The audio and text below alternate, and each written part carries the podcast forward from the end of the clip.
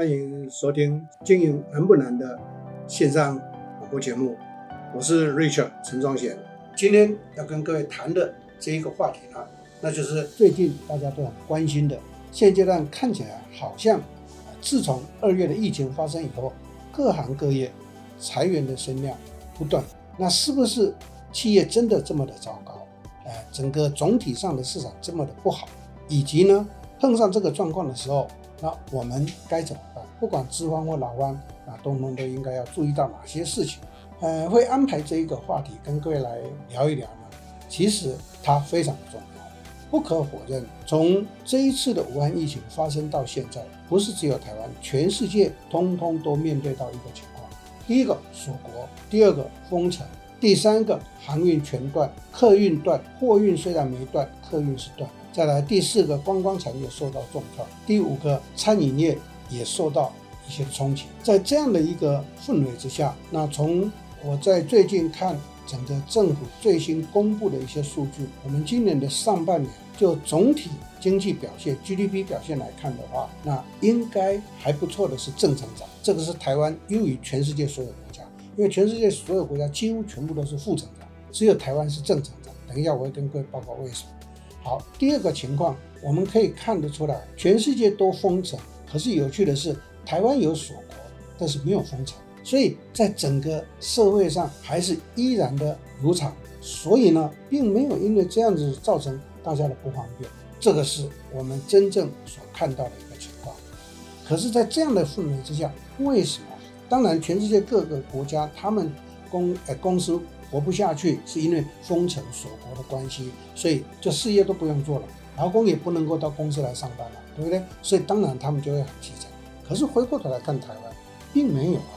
可是为什么还是一样会有裁员的情况产生啊？这个就得要跟各位详细的来强调两件事情。第一个事情，因为武汉疫情的关系，不可否认观光产业受重创，航运产业受重创。可是我们要了解到，观光航运产业受重创，可是台湾并没有阻碍啊。因此呢，只有在三四月的时候，大家紧张一段时间。从五月份开始之后，尤其是六端午节，六月底的端午节开始，几乎出现报复性的消费，吓死人了。大家不要再寄望说什么哎，现在我们去做观光饭店可以打二折，甚至一千块、五百块就可以住。做梦！我可以告诉各位，现在是贵的不得了。你住到观光饭店去，五星级饭店的话，少说都五千块起跳，甚至也要到一万多块钱。请问在座各位，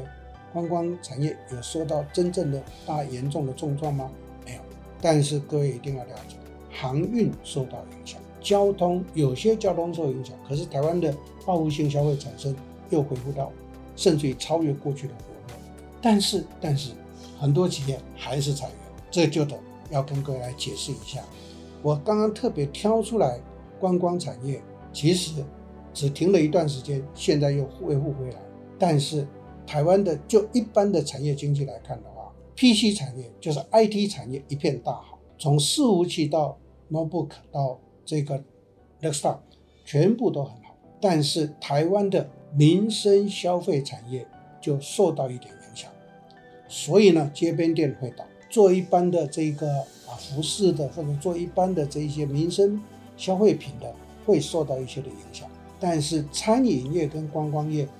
已经恢复回来了，所以餐饮业并没有受到大影响。 OK， 那对裁员这个话题来看的话，我个人的解读是，第一个，做外销为主的民生消费性产业一定会影响。前一段时间大家都说诶，我们公司还好啊，我总是笑一笑的，在 C E O 班我告诉学员，我总是笑一笑的提醒一句话，我说你们四月份还一切出口如常，告诉各位，你真正的问题会在六月份以后发生。因为四月份你出的出口的单子是在去年十二月到今年二月接的单，所以四月五月都还可以出货啊，但是接着就没有接到单了、哦、整个外销产业是在六月以后会断断裂。这个时候如果真的受到立即冲击的这一些的制造业的工厂或加工厂，当然就能面临这样的一个危机。所以在座所有的朋友们，第一个要认识的是，不是大家全部都裁员，而是做外销的或者是它周边相关的会受到没有订单的关系，所以被迫要面对这个裁员的情况。第二个是在今年的刚开始的时候，我刚刚提到交通产业，那是因为旅行社，因为国际观光客不来，国际观光客不来的时候，是不是尤其是陆客不来，东协客人不能来，这一些会使得旅行社的观光业呢，旅游业会受到重创，确实。可是我再强调一下，观光景点地区的饭店并没有影响，导致台北市的大饭店有些影响，因为观光客不进来的关系。好，那这个就可能会有裁员的情况。所以第一个加工厂会有情况，第二个饭店做陆客的饭店会有影响，但是因为本地客报复性的消费产生，所以这个并没有那么严重。第三个导致什么？因为大家就开始省吃俭用，虽然报复性有消费，可是他都去玩，在买的地这一个部分并没有真的维护得很好，所以在这种情形之下，就会使得街边店陆续在倒。那街边店在倒，是不是大家都没有消费？不是，因为消费板块在移动。所以我在很多的课程上都跟学员分析提醒一件事情，台湾的电商产业，根据我看到最新的资料，台湾的电商产业今年上半年度是成长 百分之十七点五， 所以请问各位，消费力有降价吗？没有，转到线上去了。那线下呢，街边店会再倒，没有错，可是都转到什么地方去？ Outlet mall 一般的商场的 mall 量贩，还有街边店扩大变成了复合店，消费者就过去了。所以代表着什么？消费者现在的消费习性不会去到专卖店去消费，他会到那一种商场，到 mall 去，因为到 mall 去他可以 one stop shopping， 一次购足，一次看完，甚至于现在很多的 mall 都加进去了一个元素，什么样的元素？亲子馆，意思就是说家长带着小孩到那个地方去，哎呀，各有各的需求跟娱乐的区域所在。这种产业它需要裁员吗？我可以告诉大家，人力还不足呢，不会裁员。我个人的解读是，不要人云亦云，裁员是确实有，可是并不代表全面裁员很多。台湾的失业率是在下降的，很奇特。台湾只有什么样的一个年龄结构层失业率比较高？年轻，从二十岁到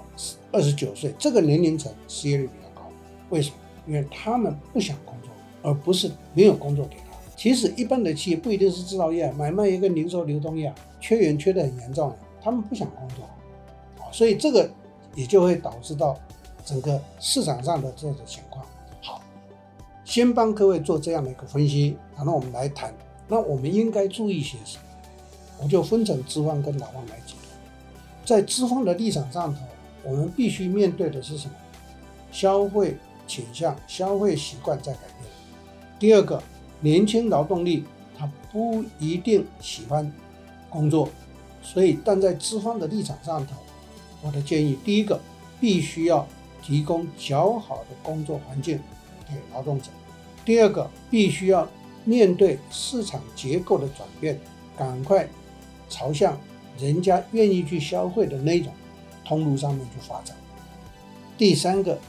那就是赶快去做整合的动作。就企业经营来讲，那种变革跟整合是绝对的必要。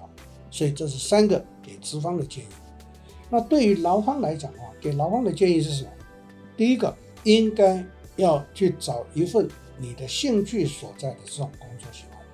为什么会这么谈？呃，我在 H R 的课程领域里面，跟所有的学员强调这一句话，我说，如果一个人他在找工作的时候，跟他的兴趣跟他的志业是整合在一起的话，那他就会投入，完全的投入。当然待遇也是一个关键因素了，可是把他他的兴趣跟他的工作是结合的话，那他绝对无怨无悔的会去工作。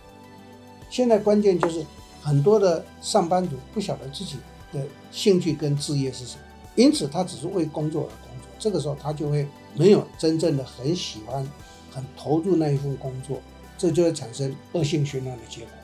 所以对劳方劳动者来讲，我的第一个建议是，真正去找你的兴趣所在，你的兴趣所在的。可能各位会有一个疑问说，那我的兴趣跟我的技能又不一定画等号。没错，当你有对这个有兴趣的时候，你就会去肯学。所以第二个建议就是，学习是一个时下很多很多的年轻世代不是没有学习意愿呢，如果跟他的兴趣相关的，他们确实很强烈的学习性，所以呢，本身应该要去想清楚。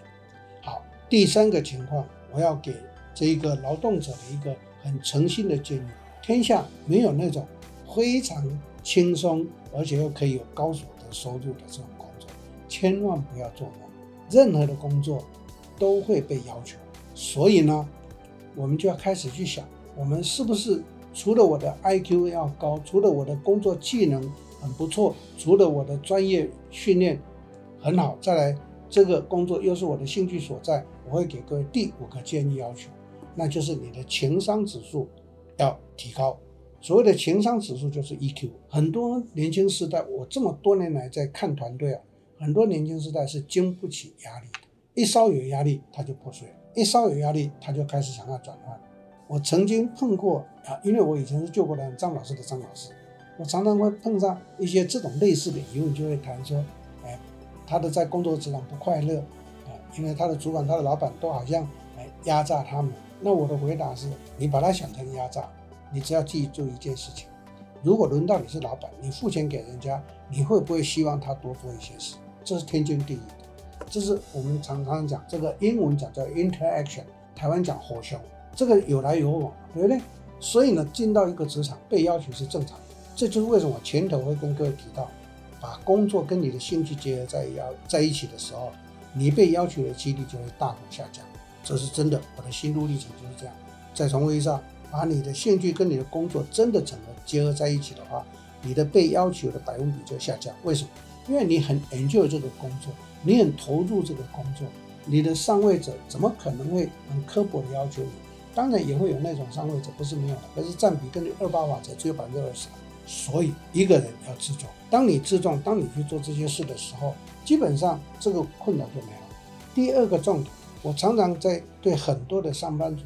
演讲也好，上课也好，我都提醒一句话：弄清楚人家要什么比什么都重要。要不然的话，你做的很投入，最后的结果还是被嫌弃。台湾话讲的很有意思啊，要说做个老官，第二两个老官，我们会觉得很不值得，其实错了。你为什么会这么的努力，还是被嫌弃？答案很简单，因为你做了一些不是人家要的东西，那你当然就被嫌弃了。所以呢，你应该要去问清楚，你应该要了解清楚，人家对这样的一个工作期望是什么。所以我说，聪明的人是去做人家要的东西，自负的人是做自己喜欢的东西。那这个时候落差就会产生。所以在这个部分呢，在该注意的地方，我就分成了这两个层面跟各位做一些的分享跟报告。其实总括来讲，任何的时代、任何的社会、任何的国家都会有失业率。在这边我再用学理上的一些名词给各位做参考。失业会不会很严重，还是很不得了的一件事情？告诉各位，不是。经济学上跟劳动经济学告诉我们这件事情，失业的定义分成了自愿性失业、隐藏性失业、结构性失业、摩擦性失业，这四种失业是我们必须要去认知的。什么叫做自愿性失业？自愿性失业就是说，我有工作能力，我不想工作，这叫自愿性失业。有没有？有。台湾现在会出现一些所谓的妈宝、爸宝，或者我们俗称叫做宅男宅女，他就赖在家里让家长去养，这种叫做自愿性失业。你说他没有能力，错，他有能力，他是没有工作意愿。什么叫做隐藏性失业？隐藏性失业就是说，他有工作能力，然后呢，他并没有到劳动市场去工作，他在家里帮忙。这种现象就会被隐藏在什么地方？农业产农业性质的产业，这一个耕种性质的产业、畜牧性质的产业、林业性质的产业，或者是餐饮性质的产业。因为很多都是家庭有了一块地，或者家庭开了一个店，让他回去帮忙，在感觉上他没有在职场工作，其实他是在他家里工作，这个就叫做隐藏性失业。可能说那他家里工作也是有工作啊，哦，我们很详细的来解读。比如说开家里开一个小吃，这个小吃呢可能只要三个人就可以了，结果家人呢全部来帮忙变成五个人，